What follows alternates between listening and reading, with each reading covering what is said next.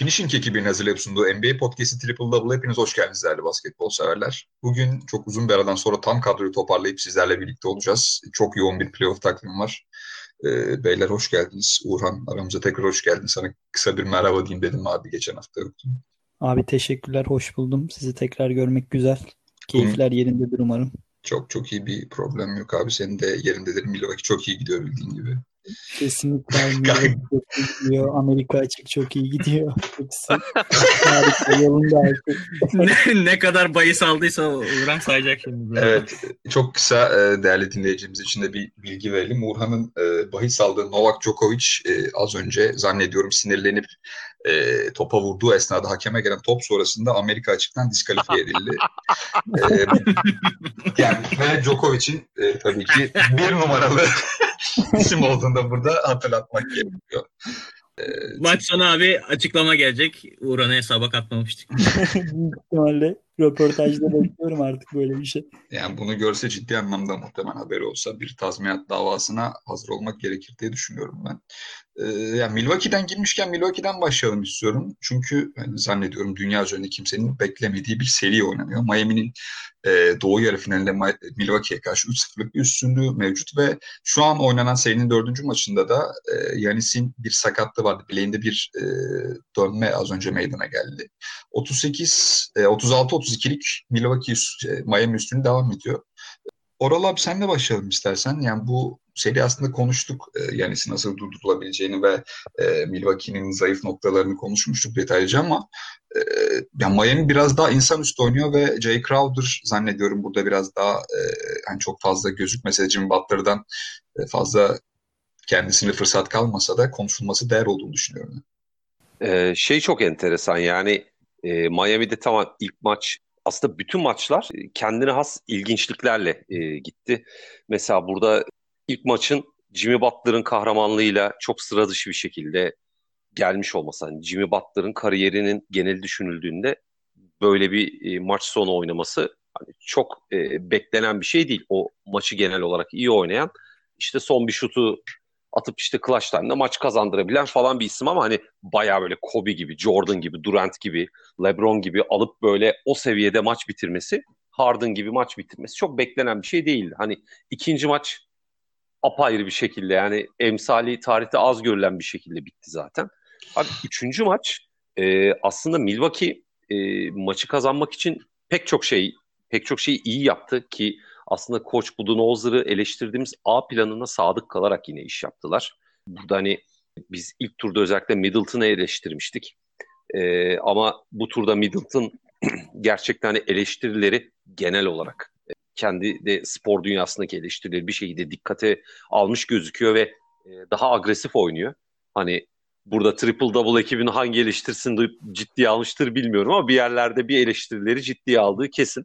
Onun dışında sorun e, Milwaukee'de diğer isimlerin hani Antetokounmpo ve Middleton dışındaki isimlerin bu defa oyuna hiç katılamamasıydı. Üçüncü maçta bu sorunu aşmış gözüktüler. E, lakin son çeyrekte inanılmaz bir frene basış, inanılmaz bir bilinçsizlik, inanılmaz bir panik haliyle maçı verdiler. Ben burada Milwaukee adına şunu görüyorum. Hani sonuçta e, ligin birincisi olduğu için Milwaukee hep onların penceresinden bakıyoruz.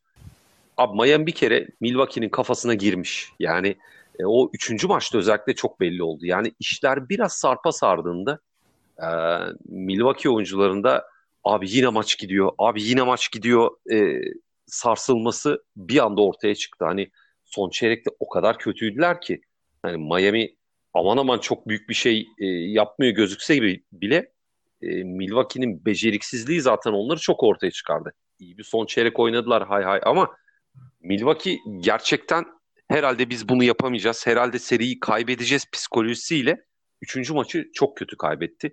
Miami açısından e, bence olumlu olan şey şu. E, normalde biz playofflarda şunu deriz. E, hani hep benim de söylediğim bir şeydir. Playoff'ları yıldızlar kazanır. E, bir tane yıldız oyuncunuz olacak gerekirse sizin için işte 30 sayı 35 sayı atacak ve maçı öne çıkarak alacak. Abi Miami'de sanki bu durum yok gibi. Miami e, bütün yeteneklerini ayrı ayrı sahaya sürüp bütün rol oyuncularından gerçek anlamda olumlu katkılar alıyor. Yani bu seride çok fazla süre almayan Derrick Jones Jr.'dan tutun Jay Crowder'a, e, Goran Dragic'e ki bunlar takımın birinci skor katkı ekibi olarak sayılmasa gerek. E, bu tarz isimlerden işte Duncan Robinson'dan, e, Tyler Herro'dan sürekli olarak iyi katkı alıp bir anda skor yelpazesini çok genişe çektiler. Çok geniş rotasyonun e, çok verimli kullanıldığını gördük. Miami burada e, seride bu açıdan hakikaten bir e, artı yaşıyor. E, bunu da ben koç Eric Spoelstra'ya bağlıyorum. Çünkü oyuncuları çok doğru yerde rotasyona e, koydu.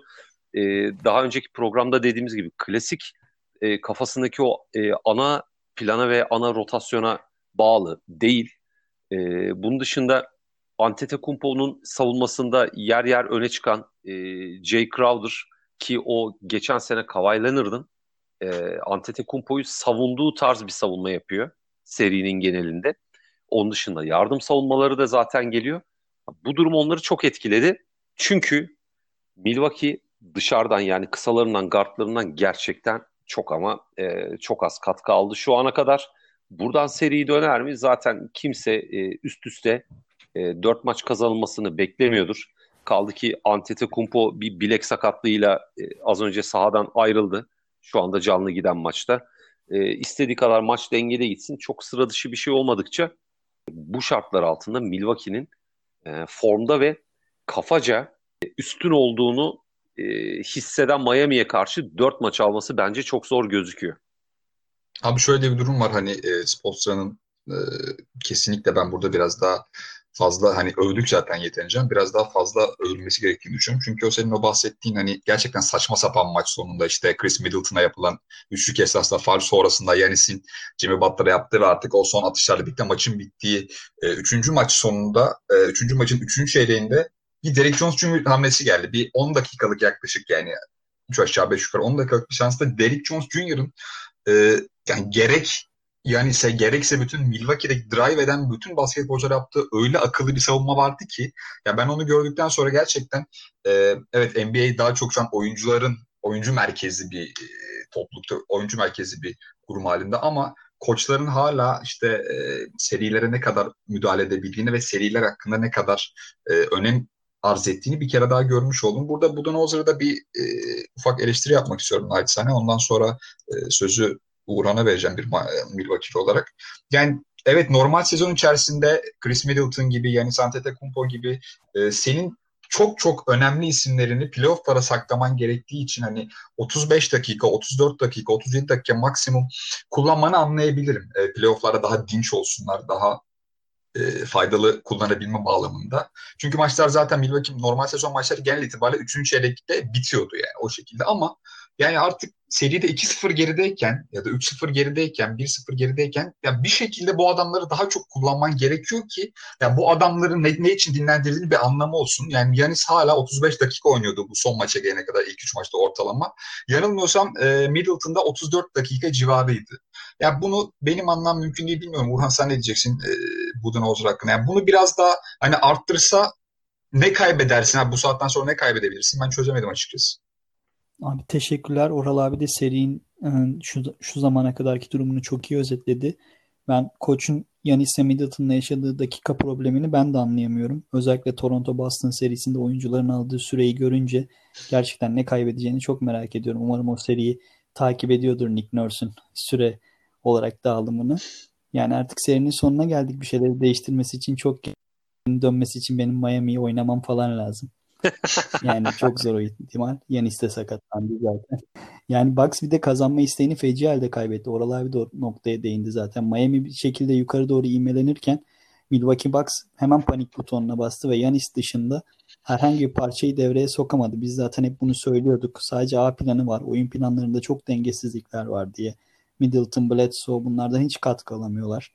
Onun dışında ben son 3. maçla ilgili bir şey demek istiyorum. Miami 18 üçlük atmış. Playoff'larda franchise rekorunu kırmışlar. Yani müthiş bir başarı. Yani Indiana serisinde de söyledik. çok iyi görünüyorlar. Çok sağlam basıyorlar. Jimmy Butler'ı takımın lideri olarak görmüşler. Feci oynuyorlar ki o maçta yani son çeyrekte 27 sayılık bir üstünlük kurdular. Yani 40-13'lük bir seri de maç sonu da geldi son periyotta. Bir de playofflarda sanıyorum rekor Miami'nin yani 40 sayı attılar. Jimmy Butler 17 sayıyla oynadı. Milwaukee takım halinde 13 sayıyla kaldı. Bu kadar sıkıntının içerisinde Milwaukee Bucks'ın yani bir değnek lazım ki skoru 4-3'e getirebilsin. Ben zor görüyorum. Yanis de sakatlandı şu anda biz yayında olduğumuz sırada. O yüzden ihtimal vermiyorum. Bu saatten sonra bu akşam büyük ihtimalle süpürülecekler.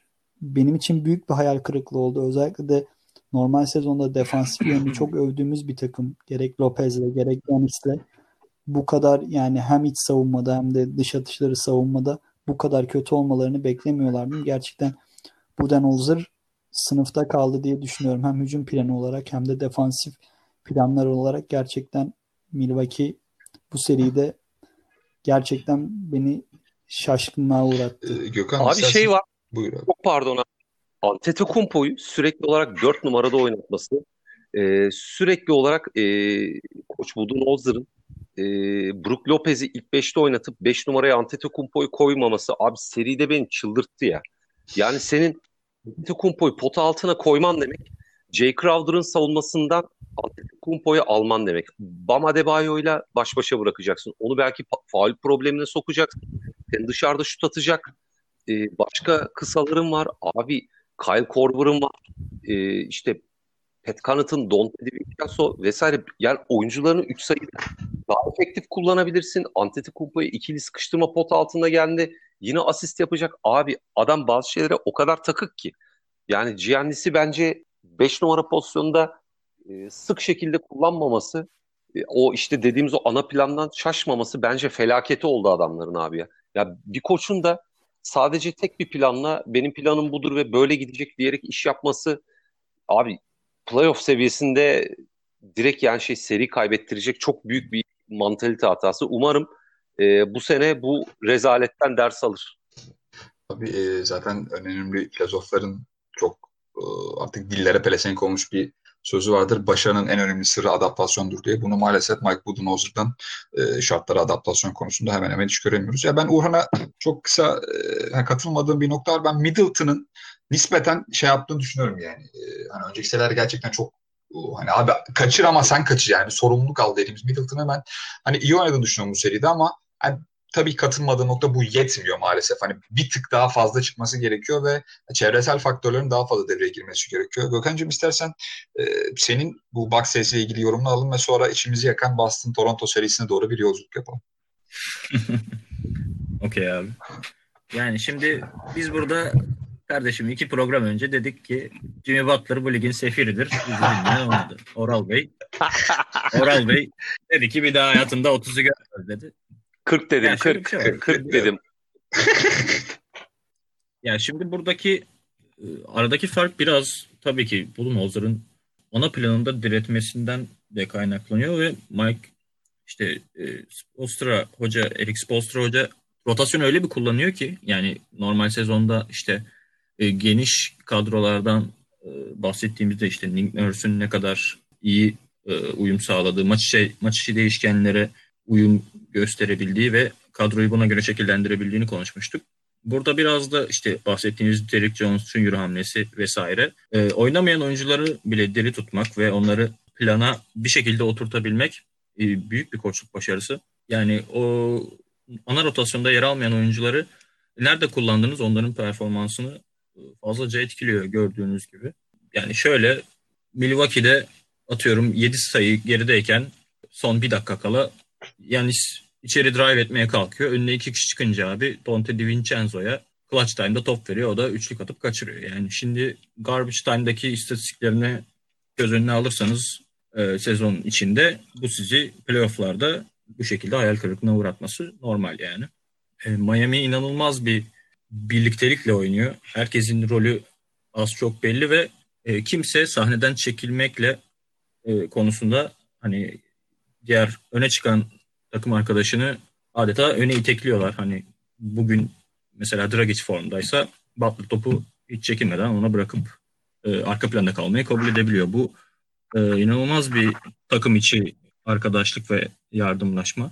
E, aynı şekilde yani Budenholzer'a gelecek olursak da ya FM oynayanlar bilir orada e, teknik ekip profillerinde böyle adaptability diye geçen bir bölüm vardır. Mike Budenholzer'da o muhtemelen bir bile değil sıfır yani. Çünkü ana plana e, sadık kalmaktan bahsettiğiniz siz tabii ki yani bir insan sadece A planı olması e, eğer işler yolunda gidiyorsa o kadar kötü bir şey değildir ama bu planın işlemediği durumlarda e, karşıdakine göre şekil almanız gereken playofflarda başınızı çok fazla ağrıtıyor.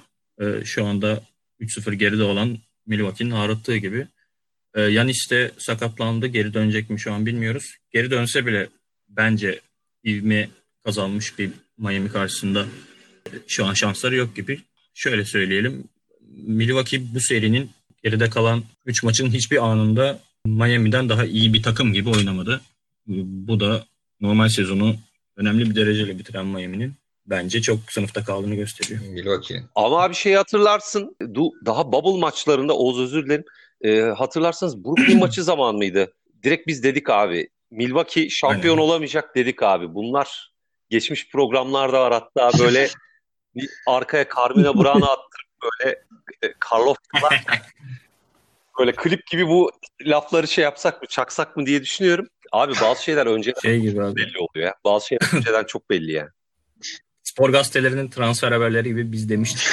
Aynen. Yapalım. Ba- bazen onları yapasım geliyor. Abi onları gördükçe benim aklıma direkt olarak e, fotospor geliyor ve maalesef üzüyor bu durum beni. Gökhan'a söylediği gibi Ronaldinho Kartal'da, Figo Galatasaray'da haberleri çıkıyor hep aklıma. E, beyler... Nuno Gomez. Hep Nuno Gomez çıkardı abi. Nuno Gomez yıllardır gelmeyen e, bir e, abimiz keşke onu da seyredebilseydik. Şimdi Doğu'nun öbür tarafına geçelim. Neyse. Kötü. Serinin öbür tarafında 2-0 Boston üstünlüğü varken çektiğimiz geçen haftaki podcast'te e, hani işler yavaş yavaş hani bitiyor mu sona mı geliyor dedik ve 3. maçta da e, son topa kadar o mucizevi son topa kadar Boston'da e, seri 3-0 getirmek üzereydi. 0.5 saniye kala bir sayıyla öndeydik. Kemba Walker'ın müthiş bir asisti vardı. Orada harika bir servisi. Seyretmeyenler varsa bence seyretmeli. Daniel Tice'a yaptığı o driplingi kesmeden, ikili sıkıştırmadan kurtarıp müthiş bir pası vardı araya. Aynı Charlotte günlerindeki Kemba gibi e, oynamıştı. Ama sonrasında gerçekten seriye e, son iki maçta damgasını vuran bir isim var. Kyle Lowry. Onun e, müthiş pasıyla birlikte Oji Anunoby'nin e, az önce bahsettiğim gibi 0.5 saniye kala attığı el üstü üçlük e, maçı Toronto'ya getirdi. Seri 2-1 oldu. E, sonraki maçta da yine Kyle Lowry az önce bahsettiğim gibi çok fazla e, aldı artık takımını sırtına ve götürmeye başladı. Urhan'ın söylediği gibi bu Mike Budenholzer'ın seyretmesi gereken bir rotasyon demiştik. Çok dar. Toronto 7 kişiye kadar düşürdü rotasyonu ve e, Kyle Lowry son maçta 44 dakika oynadı. Fred VanVleet zannediyorum 44 dakika oynadı. Siakam 45-46 dakika civarı oynadı. Ve e, bench'ten Ibaka'nın müthiş bir katkı yaptığını söyleyebiliriz son maçta. 4-4 üçlük yapmıştı yanılmıyorsam. E, Boston'da kısalarından yeterli katkıyı alamayınca seri hani 3-0 ol, olacakken 2-2 geldi ve biraz e, çarşı pazar karıştı açıkçası. Oralar bilmiyorum sen ne diyeceksin. Yani ben e, Jason Tatum'ın bu kadar düşük yüzdeyle üçlük yaptığı bir günde diğer çevresel faktörlerin, gerçi bütün takım çok kötü üçlük yaptı da çevresel faktörlerin öne çıkmasını bekliyorum ama e, yüzde yirmi ile üçlük atmak zannediyorum bize biraz maça mal oldu. Ya tabii şimdi Boston açısından bakacak olursak geçen programda hatırlarsan konuşuyorduk. Yani çok az sayı atılan yani günümüz basketboluna göre az sayı atılan bir maçta mesela üst üste 6 üçlük soktu.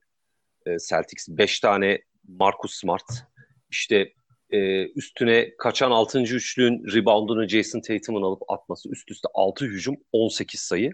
Bir anda e, maç Toronto'dayken ivme bir anda Boston'a döndü. Hakikaten o momentum mesela hiç kaybedilmemişti. O dönemde bile 2-0'dayken abi yani bizi dinleyenler e, hatırlayacaktır. İşi hani sıfırdan düşünüp şunu dedik. Abi yine bir arkadan açın bir karnına Brown'ı. Ne dedik abi? bu seri Kyle Lowry'nin oyun kuruculuk zekasının e, sahaya yansımasına göre şekillenecek dedik abi. Yani Kyle Lowry ilk iki maçta özellikle işte bilek sakatlığından dolayı ilk maçta hakikaten Fasarya'dandı. Ağırlık koyamadığında Toronto bir kere başı kesik tavuk gibi. Çünkü ne Pascal Siakam, ne Fred Van Fleet, ne Anunoby, ne Gasol bu ismin hiçbiri oyunu yönlendirebilen, momentumu değiştirebilen, işte set hücum kurabilen, oyuna bir isimler değiller. Bir şekilde Anuobi evet 0.5 saniye kala inanılmaz bir üçlük atabilir. Tamam bu işte genel olarak baktığımızda seriyi döndürdü ama Anuobi üzerinden işte o bir point forward görevi göremez. Siakam da bunu yapamıyor abi. İyi kötü biliyoruz. Marc Gasol her ne kadar zeki bir pivot olsa da onda da yok. Abi Kyle Lowry'nin Toronto'da oyun kurucu olup Toronto'ya oyun aklını koyabilmesi, bunu yapabildiği her an Toronto için seride tutunma katsayısını ve öne geçme katsayısını arttırıyor. Boston zaten kısalar olarak ilk beş olarak net daha üstün. Yani şimdi Jason Tatum abi bir günde kötü geçirebilir. Adam kötü geçirdiği günde bile agresif oynamadı mı? Agresif oynadı evet. abi. Adam artık gerçekten yıldızlığı tescillemiş birisi. Abi ben Kemba Walker'ı gerçekten beğenirim. İlk seride de mesela son iki maçı Kemba'ya yazarız demiştim. Yeri geldiğinde e, bir NBA takımının franchise player'ı olmuş bir isim gibi Boston'da da sorumluluktan kaçmıyor abi. Yeri geldiğinde gizlenmeyi de biliyor. Yani Kyrie'nin yarattığı bütün o toksik etki e, Kemba Walker üzerinden sıfırlanmış böyle taze oksijen girmiş gibi. E, Boston için bence hani işler evet 2-2'ye geldi ama yani o kadar da kötü gittiğini düşünmüyorum. Burada işte olay Tatum'un hani sonuçta daha iyi yüzdeyle atacağı bir günde zaten çok bıçak sırtı giden bir seride İbre'yi çok rahat bir şekilde e, Boston Celtics'lerine lehine döndürecektir. Hani zaten çok iyi ilk beşleri var. Daniel Tice e, ilk beşin zayıf halkası olmasına rağmen Gasol karşısında çok da zayıf halka bir durumu yok. Onun dışında e, Williams'ı e, yedekten getirmesi hatta yeri geldiğinde yani Ojele'den bile fena katkı almadı. Vanamaker'dan fena katkı almadı. Yani o çöplük gibi bench'ten bile yeri geldiğinde iyi katkı alıyor. E, bu aralar Brad Stevens. Hani seri 2-2'ye geldi ama e, ne bileyim bir Robert Williams'ın hani dediğim gibi yeri geldiğinde pot altında ekmek yiyebilmesi, e, bench'in biraz daha beklenenden iyi iş yapabilmesi hala dengeyi benim adıma Boston Celtics lehine biraz daha kuruyor ama hani başta o 2-0 pat pat pat böyle bam bam gidecek Boston işte 4-1 alacak falan çok rahat seriyi kazanacak. Abi hiç öyle bir şey olduğunu düşünmüyorduk. Nitekim ortaya çıktı. Ama işte seride iki takımın da kendine göre olumlu e, lehine geliştirebildiği dengeler var. Abi bunu Nick Nurse Toronto lehine e, Kyle Lowry oyunda maksimum e, dakika tutarak e, çok iyi çeviriyor. Yani ben gerçekten onun e, bu yönünü takdir ediyorum. E, geniş rotasyonu yeri geldiğinde daraltmayı bildi. Abi zaten e, düşünün ki yani Serge Ibaka, işte Norman Powell gibi isimler var. Yeri geldiğinde size Boston'a göre çok daha büyük bir bench kolaylığı veriyor. Bunu da kabul edelim belli avantajları var ama işte abi ortada Jason Tatum.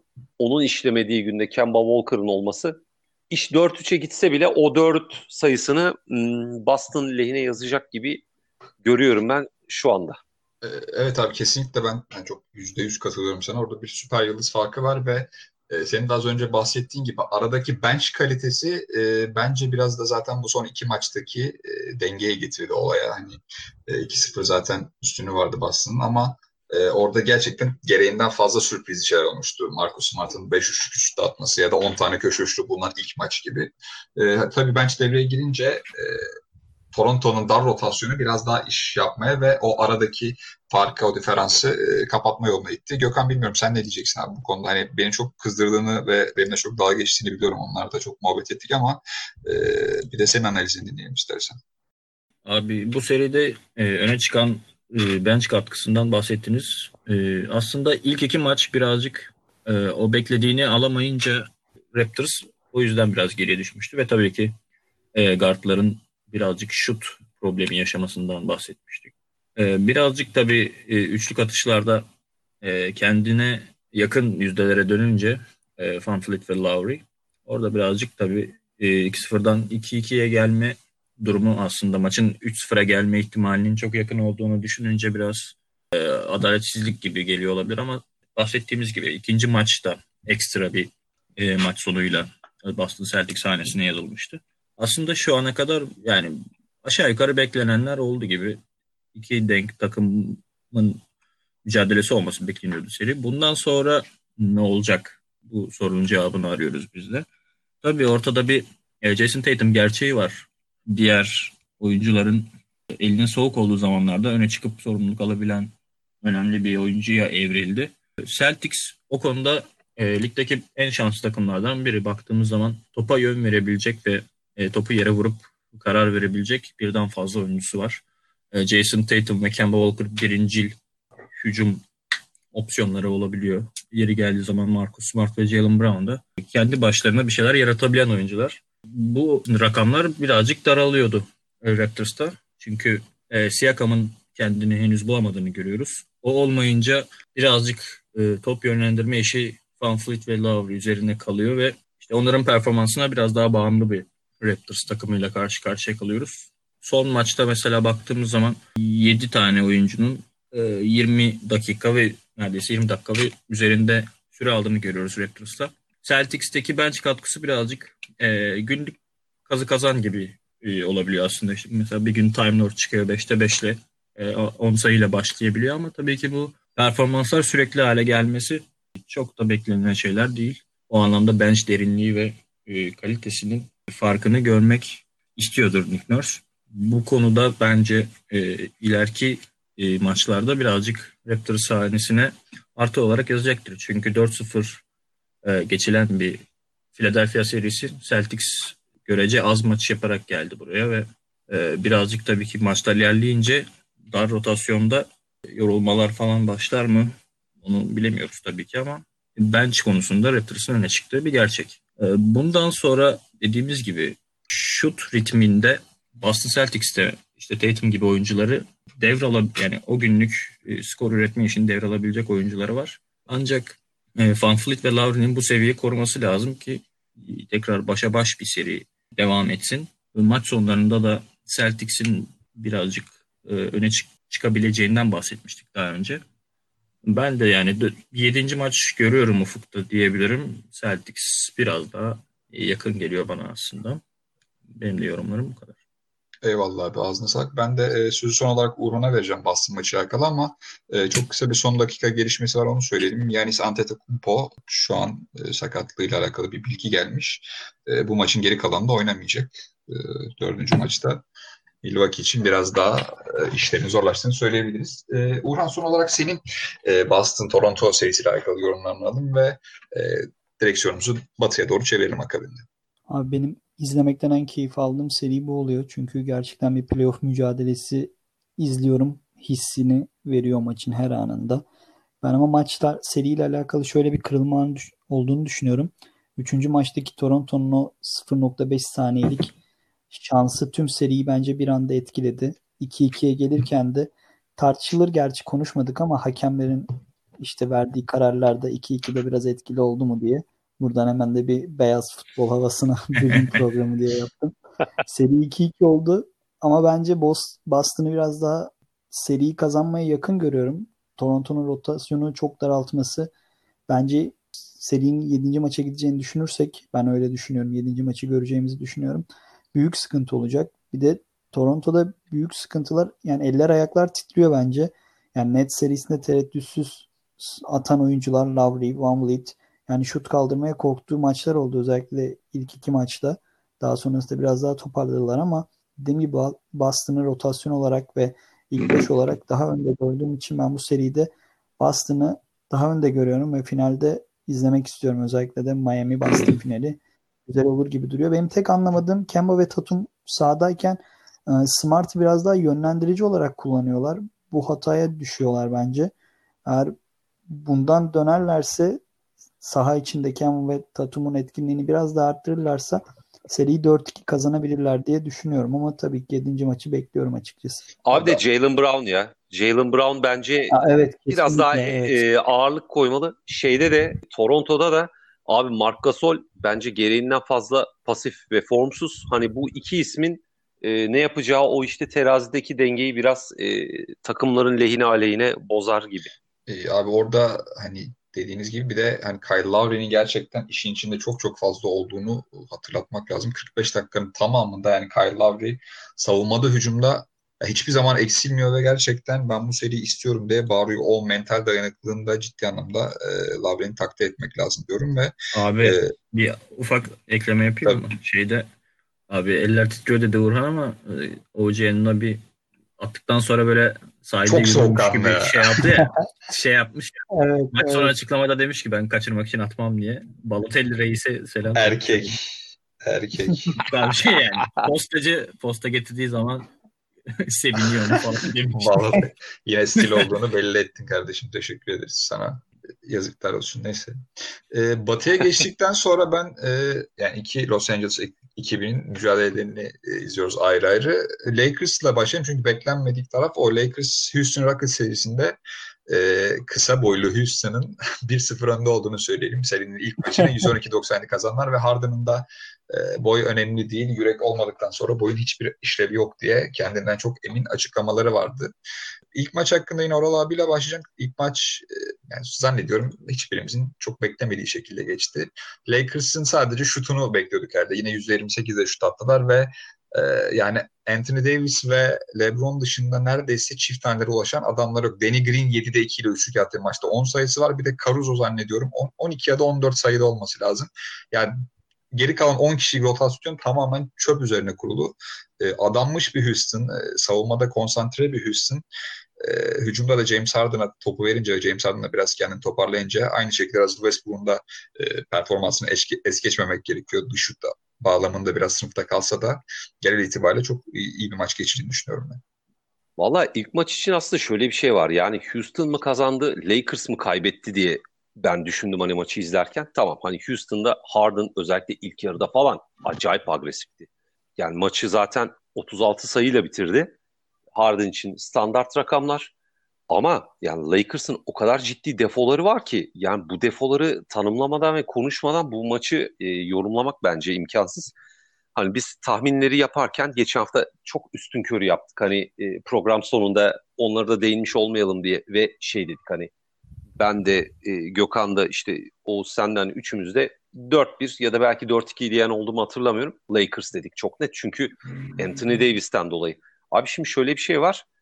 Anthony Davis tamam e, iyi oynadı, çok etkili oynadı beklendiği üzere. Çünkü e, çok e, doğuştan belli yetenekleri var. Guard gibi e, oyun içi yumuşaklığa sahip ama abi Davis'e e, bir kere istediği gibi dışarıdan oynama yani bir dış oyuncuymuş gibi oynama izni verdi sanki Rockets. Yani small ball oynandığı için Davis de o small ball'un bir parçası gibi oynadı. E, reboundlarda evet etkiliydi. Doğal olarak reboundları kendi çapında süpürdü ama e, daha fazla içeriden zorlamalıydı. Bence orada biraz Davis hani daha agresif olup hani o beklediğimiz o 40-45 sayılık e, titan seviyesindeki performansı e, yakalamayı pek kovalamadı. Abi bir de burada iki isme özellikle eğilmek lazım. Birincisi Rajon Rondo geri döndü ve direkt yani direkt assassin yani direkt suikast. Adam direkt suikast düzenledi. O kadar kötü top kayıpları, o kadar kötü oyunlar kurdu ki yani izlerken Allah'ım dedim ya bu adam niye geri döndü? Yani Lakers gerçekten hani bir şuursuzun daha eklendiği çok bahtsız bir takım. Yani zaten Waiters yeteri kadar şuursuz. Zaten bir J.R. Smith gibi son, o Portland serisinde o kısık hülyalı gözlerle yeni bir meme ekledi popüler kültüre. Bambaşka bir harman gezen bir adam. Abi bunlara bir de Rondo eklenince hatta zaten J.R. Smith oynamadı. DMP ama abi çok bilinçsizlerdi. Bir de mutlaka üstüne eklenmesi gereken LeBron abi. Yani son çeyrek yok. Sıfır. Milwaukee de aynı şekilde. Yanis'i çok aradı abi. Çok özür dilerim araya gideyim. LeBron da e, hemen hemen son çeyrekte gerçekten hiç ortalarda gözükmüyor. Abi hiçbir şey yapmadı. Yani sa- safi zarar. Orada işte birkaç katı görmesi işte içeriği zorlayıp attığı paslar falan eyvallah da abi maçın kopması e, noktasına gelindiğinde skor katkısı sıfır. Doğru düzgün hiçbir şey yapmadı. Zaten son çeyrek sıfır sayı yanlış hatırlamıyorsam. Şimdi evet, istatistiklere evet. bakmadım da yani LeBron James olup Batı yarı finallerinde son çeyreği sıfır sayıyla bitirmek abi kaybedersiniz. Yani buna yapacak bir şey yok. Bir de Lakers gayet geniş bir rotasyonda oynadı. Yani e, siz Clippers değilsiniz, Denver Nuggets değilsiniz. Hani bu geniş rotasyon özgüveni nereden geliyor bilmiyorum abi. Marcus Morris, Jared Dudley, Dwight Howard, Rajon Rondo, Dion Waiters abi bu adamların hangisine güvenip geniş zaman veriyorsunuz? Nasıl bir kafa? Yani Rondo 25 dakika oynadı. Gerçekten adam hani Russell Westbrook Oklahoma'ya bir maç kazandırdı ya hani en az o kadar kötüydü ya. En az o kadar kötüydü. Ben Hani bir de ona çok pandemi- özür dilerim abi. Kuzma'yı da ekliyorum onun yanına ya. Kuzma da berbattı yani o maçta. Aynen bak abi Kuzma da berbat ama hani en azından Kuzma'yı e, Lakers'ın rotasyonu içinde Telafi sağlam bir bench oyuncusu olarak görürsün abi. Yani e, işte 7-8 kişilik bir rotasyon planladığında abi Kuzma'ya orada 25-30 dakika arası verirsin. Zaten maç seri e, ağırlıklı olarak small ball oynanacak. Yani Kuzma'nın orada işte bugün kötü oynar, yarın iyi oynar. Ha, belli dakikaları vardır ama abi hani Dudley'i niye alırsın? Rondo bu kadar kötü, bu kadar kötü Rondo'da niye ısrar edersin? 25 dakika oynadı. Yani abi ne bileyim hani Caruso iyiydi ama o, yani o kadar büyük zararlar gördü ki Lakers. Ha ben biraz işi Portland serisindeki gibi görüyorum. Hani Lakers adına bunu kötü bir maç olarak görüyorum. Sonuçta LeBron da her e, maçın son çeyreğini sıfır sayıyla ya da iki sayıyla oynamayacak. Yeri gelecek yine triple double'larını yapacak. Potaları sarsacak. Zaten Russell Westbrook'a büyük eziyetler çektirdi. Üzerinden ne smaçlar ne bloklar maçın başında ama Onları Ya. Gökhan'a verirken söyleyecektim abi onun ilgi alanına geliyor gerçekten e, yani kelimenin tam anlamıyla eziyetti onun için. büyük eziyetti. Yani LeBron diğer e, maçlarda Portland serisindeki gibi toparlar ama abi orada sorun çok fazla ya. Çok fazla yani. Green'e falan değinmiyorum zaten abi onu Allah tutarsın abi. Yine sharpshooter 7'de ile hiçbirimizi yanıltmadı kardeşimiz sağ olsun. Ya Oynadı bir de ama. taraftara laf etmiş ya. Ya bir insan bu kadar eşek olabilir mi ya? Yani dışarıda. inanamıyorum ya. Ya yıllık 15 milyon dolar kontrat alıyorsun. Ortada seyirci baskısı yok. Sana gelen tweetlerden olumsuz nem kapıp sen niye taraftar arası varsın abi? Orada taraftar mı var? Bubble'dasın abi. Hadi taraftar kötü etken. Abi taraftar yok ya. Yine 7'de 2 üçlük atıyorsun ya.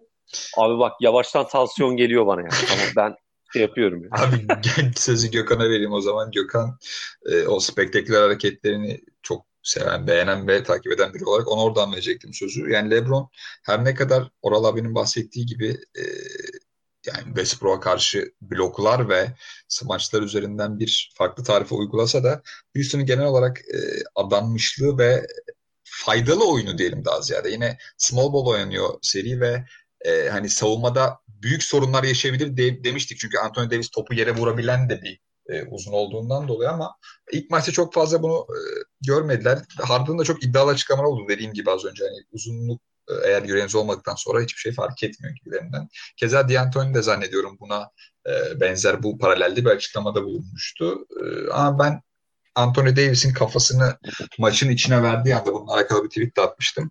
E, maalesef yüreğin çok fazla bir şey ifade edeceğini düşünmüyorum Houston adına. Bilmiyorum sen ne diyeceksin. Ee, abi yani katıldığım yerler var evet.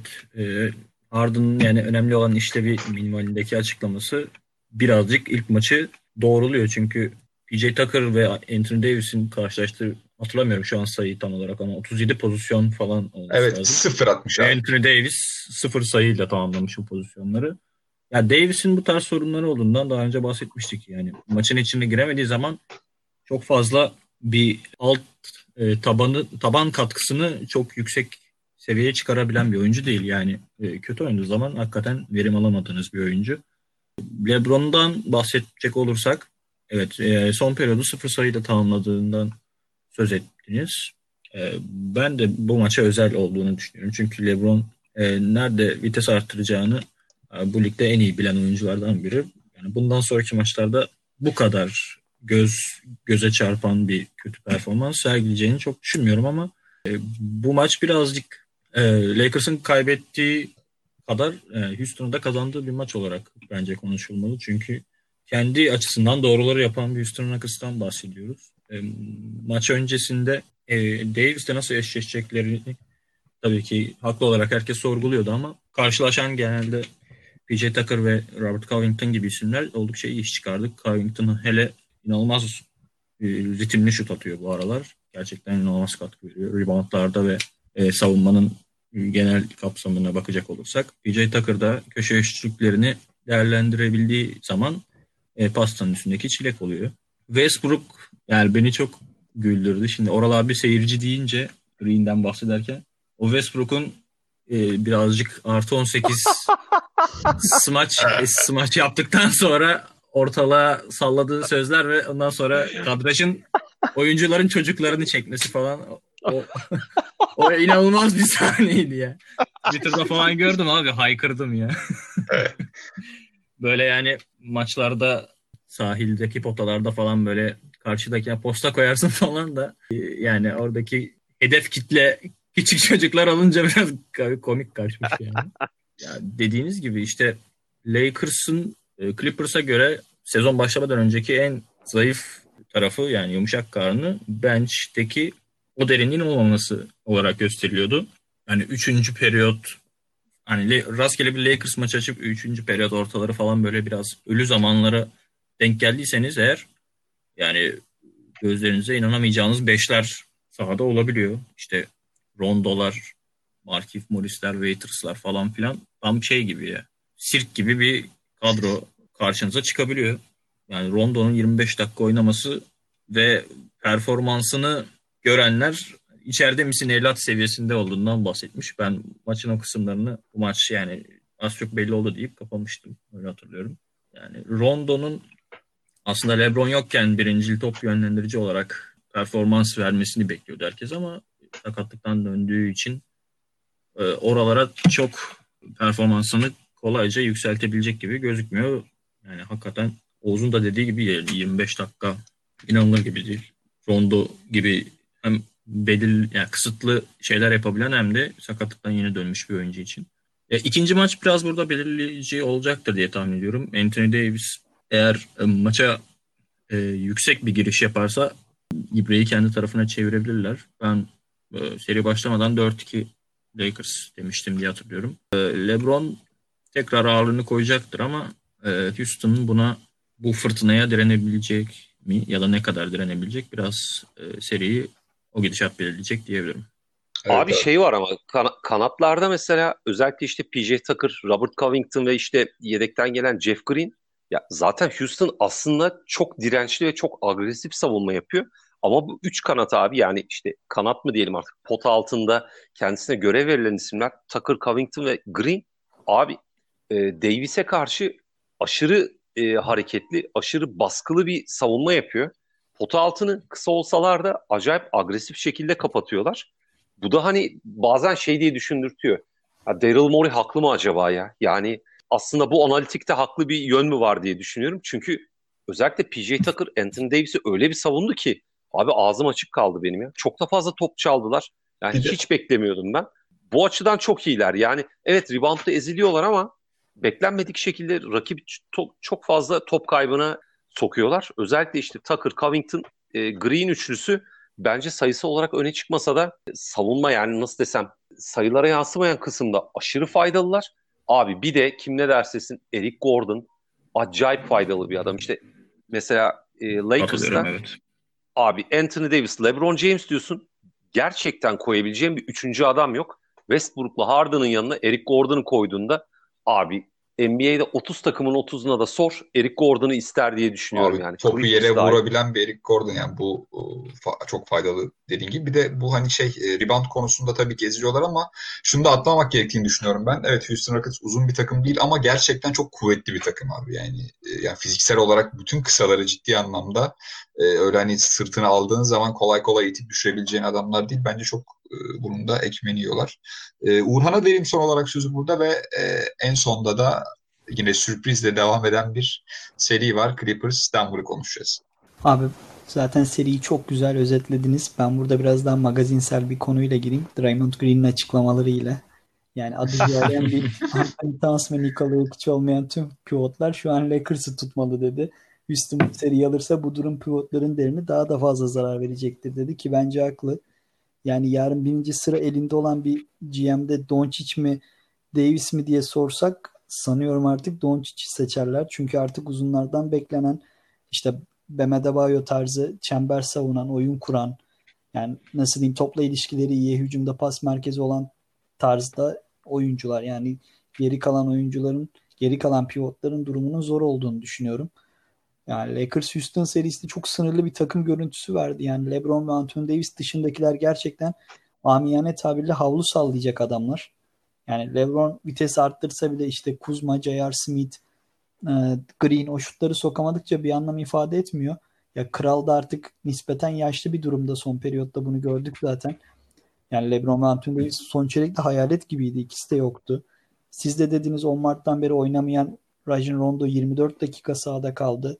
Yani Coach Vogel'ın saçma oyun dizilimleri bir yerde Rondo işte Morris ve Howard üçlüsü aynı anda sahadaydı. Gerçekten çok kötü bir görüntüde Lakers. Yani ite kaka bir batı finali yapsalar bile Clippers'ın geleceğini düşünüyoruz. O seride konuşacağız şimdi. Çok zor işleri final yolunda ama bu seride ikinci maç Gökhan da dediği gibi belirleyici olacak. Bir de e, birinci maçın son periyodunda LeBron'un bir kafa salladığı bir seans var. Bakalım bu maça nasıl yansıyacak. Bir de bu maça yine Black Mamba formasıyla çıkıyorlar. Bu, bu akşam Lakers'tan bir mesaj maçı bekliyorum. Eğer o da olmazsa artık 2-0 olursa özellikle Houston'ın buradan bırakmayacağını düşünüyorum. Unutmamak lazım Golden State'i yani o efsane takımı elemeye yaklaşan bir Houston'dan bahsediyoruz. Lakers şu anda bence ateşle oynuyor. Abi araya girip şu yani Kuzma'ya sallamadan içim rahat etti. şu yani bir de geçen günlerde Brandon Ingram'ın MIP aldığını düşününce hani herkesi veririz Kuzma'yı vermeyiz diyen Lakers yönetimi acaba ne düşünüyordur diye merak ediyorum şu an. Ben az önce salladım abi yeteri kadar. Daha fazla e, böyle bağırıp çağırıp çenemi yormak istemiyorum Kuzma için yani. Ve bu programımızın son konusu Clippers Denver e, serisine geçelim. Seride bir birlik eşitlik var. Oradaki sürpriz de e, son maçta Denver'ın e, Clippers'ı iyi durdurup diyelim nispeten kendilerinden beklenmeyecek şekilde maçı kazanmış olmaları. Çünkü ilk maçta e, Kawhi'nin önderliğinde Clippers çok rahat bir galibiyet almıştı ve biz de dahil olmak üzere e, birçok izleyen e, serinin 4-1, 4-0 biteceğini düşünüyordu. Ben hala gerçi aynı minvaldeyim ama Denver'da biraz böyle hani geri Harris'i, Jeremy Grant'i falan sahada görünce bunlara bir de e, hani old school sayılsa da nispeten biraz kendilerine göre. Paul Millsap ekleyince iyi bir savunma yapabilecek parçalara sahipler aslında. Yok için ağır ayaklarını telafi edebilecek kısalar e, görebiliyorum burada. E, Kavai kötüydü ikinci maçta ama hani zaten Kavai o kadar e, üst oynadı ki şu ana kadar yani bir maçlık mola hakkı olsun bence kendisinde. Burada e, hiç çok fazla hani övüyoruz ediyoruz ama ben hala eksik övüyormuşuz gibi geliyor. Çünkü Kavai gerçekten hani takımın ne zaman ihtiyacı olsa tamam beyler sakin olun kenara çekin ben ya orta mesafe atacağım ya sırt dönük oynayacağım bir şekilde hallediyor. Ee, oralar bir senle başlayalım. Yani Clippers Denver serisi şu an 1-1 devam ediyor. Ben hani serinin geneline bakacak olursak e, çok fazla bir şüphem yok hala 4-1 biteceğini düşünüyorum ama e, bir de senin yorumlarını dinleyelim. Serinin aslında ilk maçından başlayacak olursak abi Clippers ilk maçta yani Denver'ı oyunun her alanında hem savunmada hem hücumda iki tarafta da o kadar net şekilde ezdi ki direkt acaba 4-0 mı olur falan diye düşünüyordum. Dediğin gibi Kawhi gerektiği kadar işi e, çok verimli şekilde yapıyor. Hani ilk maçta kusursuz oynadı benim gözümde. E, Paul George da o e, pandemik P psikolojisinden sıyrılmış gözüktü. Gereken bütün oyunculardan doğru zamanda doğru katkı aldılar. Bir tek işte e, Zubac e, hani yeteri kadar iyi gözükmedi bana. Onu ben biraz oyun içi e, pasif ve e, etkisiz gördüm. E, ama hani ilk maç e, özelinde ben de hani maçı izlediğimde şunu dedim. Abi bu Clippers hani maç bile vermez bu turda diye düşünürken abi öyle bir ikinci maç oldu ki ilk çeyrekte ya izlediğiniz mi bilmiyorum. Abi Denver ilk çeyrekte bir 44 sayı attı ama yani ya böyle bir şey olamaz yani. Özellikle ilk çeyreğin sonlarında artık yağmur gibi yağdılar. Yani yok için o anlamsız üçlükleri falan inanılmazdı. Hani çok moral bozan cinstendi. Abi şöyle düşün. İlk çeyrek 44 sayı atıyorlar. İkinci ve üçüncü çeyrekte toplam 45 sayı atıyorlar. Ee, ve işte son çeyreğe öyle giriyorlar. Hani o inanılmaz ilk çeyrekte ortaya koydukları fark çok şey değiştirdi. Hani maçın skoru 110-101 ama hani dengede aslında işler gitmedi. İlk çeyrekteki o Blitzkrieg saldırısı Denver'ın aslında araya çok ciddi bir fark koydu. Abi de Kawhi dediğin gibi yani bir maçlık en iyi gününde olmasın. Ee, işte o biraz kaçan başlarda işte orta mesafeler, dış şutlar falan onu biraz morali bozdu da demek istemiyorum. Çünkü adam duygusuz bir robot. Ama bir şekilde etkenler devrede değil, etkenler devrede değil falan diye herhalde robot kısım böyle biraz kodlama hatası verdi herifte. Abi olur. Yani e, bir kere Denver'da Clippers'a karşı öyle başlangıçta her çeyrek 44 sayı falan da bulamaz abi. Mesela Michael Porter Jr. az oynadı ama o kadar etkili oynadı ki abi dedim bu adam daha çok oynasa herhalde başka şeyler olacak. Ballı bir gündü Denver için. Hani ilk maç e, Lake Clippers aşırı aşırı üstündü. Denver'ın e, aşırı üstün gününde ortada çok ciddi farklar oluşmadı. Özellikle işte ikinci çeyreğin ortalarından sonra maç aslında momentum olarak zaten dengeye geldi.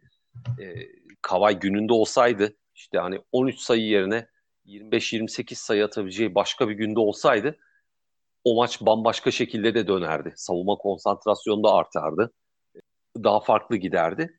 E, ben yine seride Clippers'ı sağlam görüyorum. Çünkü abi Kawhi Leonard gerçekten bu sezon playofflarda çok sağlam. Galatasaray'da 96-2000 dönemi hacı gibi. Yani ne gerekse orada olup onu yapan adam. Ya, inanılmaz, inanılmaz iyi gidiyor. Yani Denver'ın da her maçta bu kadar muhteşem çeyrekler geçirip araya çok büyük farklar koyup o farkları korumaya çalışacağı ortamlar olacağını da sanmıyorum. Yani sonuçta yok hiç gibi e, çok klas bir pivota sahipsiniz. Bunun haricinde şu anda e, artık net şekilde All-Star seviyesinde oynayan bir Jamal Murray'e sahipsiniz. E, bunlar güzel şeyler. Hani Bubble'da şunu diyorduk abi Bubble dönemi Denver için. Jamal Murray daha yoktu. E, yok için yanına gereken All-Star kalitesindeki destek Michael Porter Jr.'dan geldi diyorduk. Hani Jamal Murray'i zaten artık All-Star olamamış ve olamayacak bir hayal kırıklığı seviyesinde görüyorduk. O hep artık böyle Mike Conley gibi All-Star'ın bir tık çeyrek tık altında ilelebet kalacak bir adam gibi görüyorduk. Adam NBA tarihine geç, geçecek performanslar falan ortaya koyuyor şu anda playoff'ta. İki All-Star'ı var gibi oynuyor Denver. Ee, ve birisinin e, Jamal Murray olması yani gerçek anlamda bir dış oyuncu olması aslında seride Denver açısından bir olası galibiyeti daha mümkün kılabilir. Yok hiç de hani özellikle bu seride kötü gözükmüyor. Biraz daha e, geniş benchinden iyi katkı aldığında Denver hani Paul George'un ya da Kavay'ın kötü bir gününde bulursa Clippers'ı bir maç daha alabilir ama en fazla o kadar. Yani Clippers için çok da endişe olacak bir durum olduğunu düşünmüyorum. Yani bence durum Dallas serisindeki gibi değil kesinlikle. Ben de yüzde yüz öyle fikirdeyim. Gökhan e, son olarak sana dönelim abi. Yani biz e, oralar bile bu paralel düşünüyoruz bu konuda. E, yani seri evet bir maç aldı Denver ve e, hani Kawhi'ye gerçekten iyi bir baskı yaparak aldılar. Bunu gerektiğinde birebir gerektiğinde double teamlerle e, Kawhi'yi sıkıştırıp onun biraz pas zaafından yararlandılar da diyebiliriz. Çünkü Kawhi her ne kadar her şeyi yapabilen e, süpersonik bir adam olsa da pası e, diğer özelliklerine göre bir birkaç kadem hatta altta kalan özelliği. E, sen ne diyeceksin? Denver bu seride bir sürpriz yapabilir mi? E, senin görüşlerini alalım. Vallahi abi Denver sürprizi yaptı gibi düşünüyorum ben. Hani ben de 4-1 biter diye düşünüyordum seri başlamadan önce. Ama e, ikinci maçta yani ilk maçta e, inanılmaz e, yorucu bir seriden gelmişlerdi. 7 maçlık e, Denver Nuggets sonra unutmamak lazım. Yani ilk maçın ortalarına doğru Denver Nuggets'lı oyuncular hani kıçından solumaya başlamıştı. Biraz da maç fark açılınca hani kontağı kapattılar gibi e, düşünüyorum ben de. Hani ikinci maç biraz daha biraz daha tabii hücumda ve savunmada e, adapte olma kısmında önemli bir e, fark vardı ve maça öyle bir girdiler ki inanılmaz öne çıktılar ve biraz da onu sürdürerek ikinci maçı çalmayı başardılar ama e, ben de 4-1 biteceğini düşünüyordum. E, bu kadar kusursuz bir performansa daha ihtiyaçları olacak e, Clippers'tan tekrar maç alabilmek için. 4-1 görüşümde çok bir değişme olmadı. Ya 44-24 galiba bir ara ilk çeyrek. Yani Duck Rivers'ın bir surat ifadesi vardı. Twitter'da sadece gördüm. yani böyle e, inanılmaz bir yüz ifadesi var. Zaten yani mimikleri falan çok komik bir koç. Yani ilk periyodun özeti o olmuştu. E, Kawhi da tabii LeBron James gibi son çeyrekte sıfır sayıyla tamamlamış ama e, yani Kawhi şu ana kadar playofflarda Karabelos'tan yükleme makinesinden çıkan Arif gibi oynadığı için hani bir maçlık Karışık karışık oy. Aynen abi. yani bir maçlık e, dinlenmesi kimse tarafından yadırganmayacaktır diye tahmin ediyorum. Çünkü sırtında taşıyordu adeta. Paul George'un da e, düşük form grafiğini hesaba katacak olursak. Tabii yani Clippers'ta öyle bir bench var ki hani her maç biri çıkıp o maçı giden maçı geri çevirebilecek performansları o katkıyı alabiliyor Clippers.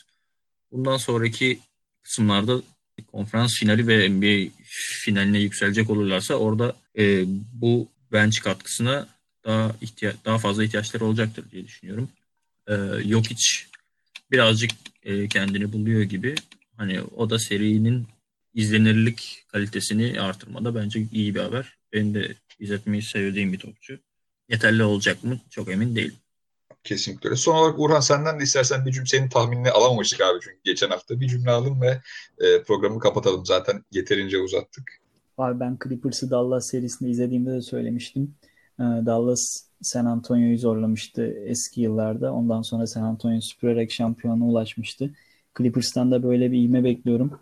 Kawhi Leonard Toronto ile elde ettiği şampiyonluktan da öte bir performans sergilemeye başladı sizin de dediğiniz gibi. Ben bu sene bu kadro derinliğiyle ne kadar Dallas serisinde antipatik görünseler de Morris'in yaptığı hareketlerden sonra yine de şampiyonun en büyük adayı ve Kawhi Leonard'ın gerçekten San Antonio'da işte olarak kalmıştı. Toronto'da biraz şanslıydı dediler. Ama burada Clippers'ta şampiyonluğa ulaşıp artık tam anlamıyla bir süperstarın da üstüne çıkmasını bekliyorum. O yüzden 4-1 olmasını bekliyorum. Denver çünkü yumuşak bir görüntü veriyor. Özellikle Utah serisinde de görmüştük bunu. O yüzden geri kalan maçlarda ciddiyetini koruyup yine geniş rotasyonlarıyla seriyi 4-1'e taşıyacaklarını düşünüyorum. Abi hepinize teşekkür ediyorum gerçekten. E, çok dolu dolu yoğun bir program yaptık. Playoff takvimi de e, fazlasıyla böyle dolu geçiyor. Dolayısıyla program sürelerimiz de uzuyor. Bu yüzden hani bu konuda e, bir serzenişte bulunan seyircilerimiz varsa e, kendilerinden de af dileyelim. Finishing ekibinin hazırlayıp sunduğu NBA Podcast'i Triple Double'ın bu hafta da sonuna geldik değerli basketbol severler. Önümüzdeki günlerde playoff gündemiyle sizlerle birlikte olacağız. O zamana dek hoşçakalın. Hoşçakalın. Hoşçakalın. Hoşçakalın.